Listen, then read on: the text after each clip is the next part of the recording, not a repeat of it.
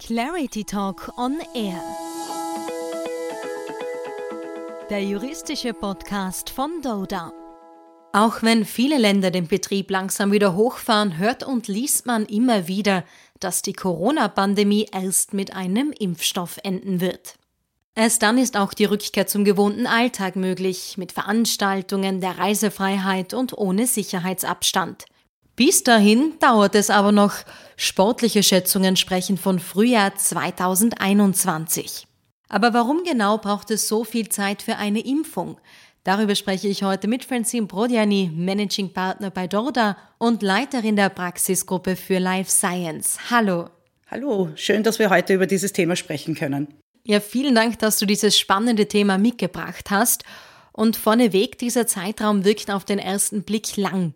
Aber warum braucht es mindestens 12 bis 18 Monate, bis eine Impfung überhaupt auf den Markt kommen kann? Ja, das Interessante ist, dass eigentlich 12 bis 18 Monate in diesem Bereich sehr kurz sind. Üblicherweise braucht man bis zur Marktreife eines Arzneimittels und eben auch bei Impfungen bis zu 10 Jahren. Einerseits ähm, liegt das an der Forschung selbst, ja, das dauert natürlich seine Zeit. Ähm, bei Covid-19 ist es aber so, dass Wissenschaftler zum Teil auf die bereits bestehende Forschungen zu SARS und MERS-Viren die auch Coronaviren sind, zurückgreifen können sogar. Und auch in Österreich haben die Pharmaunternehmen schon in den letzten Jahren mit den Gesundheitsbehörden eng zusammengearbeitet und auch schon äh, vorbereitende regulatorische Schritte gesetzt, sodass da jetzt der Prozess eigentlich sogar beschleunigt wird im Vergleich zu anderen Arzneimitteln. Und dann hat man die Notwendigkeiten des regulatorischen Prozesses selbst, weil Impfstoffe und auch andere Arzneimittel nur dann in den Verkehr gebracht werden können, wenn ihre Qualität, Sicherheit und Wirksamkeit nachgewiesen wurden und das Risiko-Nutzen-Verhältnis für den Patienten positiv ist. Das äh, schafft man so, indem man das durch klinische Studien belegt. Ähm, und die Voraussetzungen für die Genehmigung von Arzneimitteln sind in Europa einheitlich geregelt. Da hat also kein Land innerhalb der EU einen Startvorteil durch die Regularien. Äh, neue, noch nicht zugelassene Präparate werden üblicherweise zuerst an gesunden Personen getestet und anschließend an Personen mit der zu behandelnden Erkrankung auf Wirksamkeit und insbesondere auch natürlich auf Nebenwirkungen überprüft. Die ideale Dosis wird ermittelt und auch bei Erweiterung des therapeutischen Einsatzbereichs findet erneut eine Studie statt. Nur wenn eine Phase erfolgreich durchgelaufen wurde, kann die nächste Phase beginnen. Daraus ergibt sich auch eine gewisse natürlich zeitliche Verzögerung. Nun hast du bereits verschiedene Phasen angesprochen. Von welchen Phasen sprechen wir hier konkret?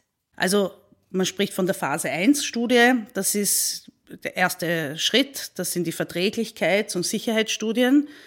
Das ist eben die Phase, die an gesunden Personen noch durchgeführt wird. Und basierend auf den Erkenntnissen aus der präklinischen Forschung wird hier ein neuer Wirkstoff auf allgemeine Unbedenklichkeit, unter anderem eben der Ausschluss von gefährlichen Nebenwirkungen sowie der Abbau im menschlichen Körper geprüft. Zudem werden die Maximaldosen hier in dieser Phase ermittelt. Wenn das erfolgreich durchlaufen wurde, ähm, kommt das Arzneimittel in die Phase 2. Das ist die erste Überprüfung der Wirksamkeit an einem kranken Menschen und die Dosisfindung, um herauszufinden, welche Dosis einfach perfekt passt bei der Erkrankung. Und dann, wenn das erfolgreich abgeschlossen wurde, und da scheitern schon ganz viele Arzneimittel am Weg, kommt man in die Phase 3. Da geht es dann um den Nachweis von Wirksamkeit und Sicherheit. Das sind dann die sogenannten Zulassungsstudien, weil das ist dann die Studie, die eben dann im Endeffekt auch die Zulassung bewirkt. Das wird durchgeführt an kranken Patienten, um die Wirksamkeit zu untermauern sowie die Häufigkeit von Nebenwirkungen festzustellen.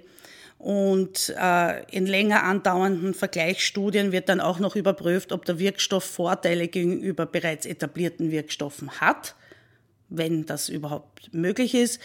Diese Studien werden fast immer kontrolliert und verblindet durchgeführt. Also es gibt eine sogenannte Placebo-Gruppe, das kennt man meistens. Die Daten dieser Phase 3 Studien stellen dann die Grundlage eben dar für die Zulassung. Also man sieht, es gibt, um die, die Sicherheit des Patienten zu gewährleisten, doch viele Hürden, die so ein Arzneimittel nehmen muss. Das ist eine Lehre aus der Vergangenheit, wo zu wenig geprüfte Arzneimittel auf den Markt gekommen sind und dadurch große Schäden angerichtet haben. Und als letzter Faktor, der auch zu diesen 12 bis 18 Monaten führt, ist die Massenproduktion. Weil selbst dann, wenn der Zulassungsprozess durchlaufen ist, kommt eine große logistische Herausforderung auf uns zu, um einige Milliarden Dosen eines Impfstoffes herstellen zu können und am Markt zu verteilen. Auch das braucht seine Zeit. Auch wenn einige Unternehmen wie Johnson Johnson, GlaxoSmithKline und Sanofi jetzt schon Produktionskapazitäten vorbereiten, sodass die jeweils eine Milliarde Dosen eines solchen Impfstoffes herstellen können.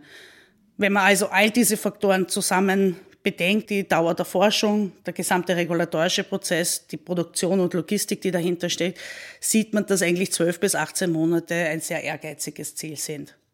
Jetzt gibt es am Markt aber bereits sehr viele Medikamente sowie Impfungen und es wird auch getestet, ob diese bei Covid-19 helfen können. Warum kann aus rechtlicher Sicht nicht eines dieser Medikamente ohne weiteres für Covid-19 angewendet werden, auch wenn es helfen würde?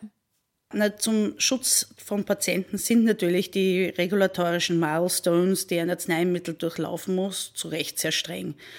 Damit soll eben das Risiko von schwerwiegenden Nebenwirkungen minimiert werden. Der Einsatz eines Medikaments ist dementsprechend durch die Zulassungsbehörde immer auf bestimmte Indikationen oder auf eine bestimmte Patientengruppe, zum Beispiel nicht für Kinder oder Schwangere, beschränkt. Wird nun ein Medikament außerhalb dieser Zulassung eingesetzt, so spricht man so einen, von einem Off-Label-Use. Äh, der Off-Label-Use ist nicht generell verboten.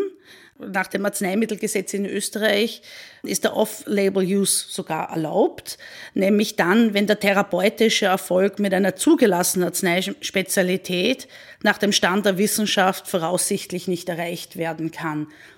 Was in der Jetzt-Situation natürlich auch der Fall ist und was auch dazu geführt hat, dass Arzneimittel probiert werden bei Covid-19-Patienten, die für diesen Bereich noch natürlich nicht zugelassen sind. Aber darin liegt auch die Problematik des Off-Label-Use. Der behandelnde Arzt muss nämlich die Entscheidung treffen, ob ein Arzneimittel off-label eingesetzt werden soll. Dementsprechend trifft aber den Arzt auch die Haftung, wenn bei diesem Einsatz etwas schief geht. Den Unternehmen ist es dann eben auch verboten, den Off-Label-Gebrauch ihrer Arzneimittel in irgendeiner Weise direkt oder indirekt zu bewerben. Deshalb hat man auch als Trump den Einsatz gewisser Arzneimittel sehr propagiert hat, hierzu von den Unternehmen eigentlich nichts gehört, weil diese Arzneimittel nicht oder nicht für diesen Zweck zugelassen sind. Das heißt, wir müssen uns gedulden. Oder gibt es trotzdem die Möglichkeit, ein nicht oder nicht ausreichend getestetes Medikament zu verwenden? Also eine Möglichkeit gibt es schon und die wird vielleicht hier auch äh, Anwendung finden und das ist das sogenannte Compassionate Use. Uh, unter diesem englischen Ausdruck, der heißt Anwendung aus Mitgefühl, versteht man den Einsatz eben noch nicht zugelassener Arzneimittel an Patienten in besonders schweren Krankheitsfällen, die mit zugelassenen Arzneimitteln nicht zufriedenstellend behandelt werden können. Und der zulässige Einsatz eben von Compassionate Use ist also an verschiedenen Voraussetzungen geknüpft. Einerseits muss ich ein Arzneimittel haben, das sich in einem Zulassungsverfahren befindet, also zumindest wo klinische Studien laufen. Ähm, es muss ein lebensbedrohlicher Krankheitsverlauf vorliegen und ein anderes zugelassenes Arzneimittel steht dann für diesen Zweck nicht zur Verfügung. Ähm, und im Unterschied zum Off-Label-Gebrauch, den wir vorher gerade besprochen haben, handelt es sich beim Compassionate Use um ein Programm, das von der Behörde genehmigt wird. Hier gibt es also ähm, einen viel gesicherteren rechtlichen Rahmen als beim Off-Label-Gebrauch. Ja, es bleibt also abzuwarten, wann es soweit sein wird, bis wir einen Impfstoff haben. In der Zwischenzeit, Francine, vielen Dank für deine Ausführungen. Vielen Dank und auch ich bin schon gespannt, wann wir mit einer Impfung rechnen können. Und weitere Informationen zu rechtlichen Gegebenheiten rund um das Coronavirus finden Sie auch online auf unserer Website unter www.doda.at. Vielen Dank fürs Zuhören. Bis zum nächsten Mal.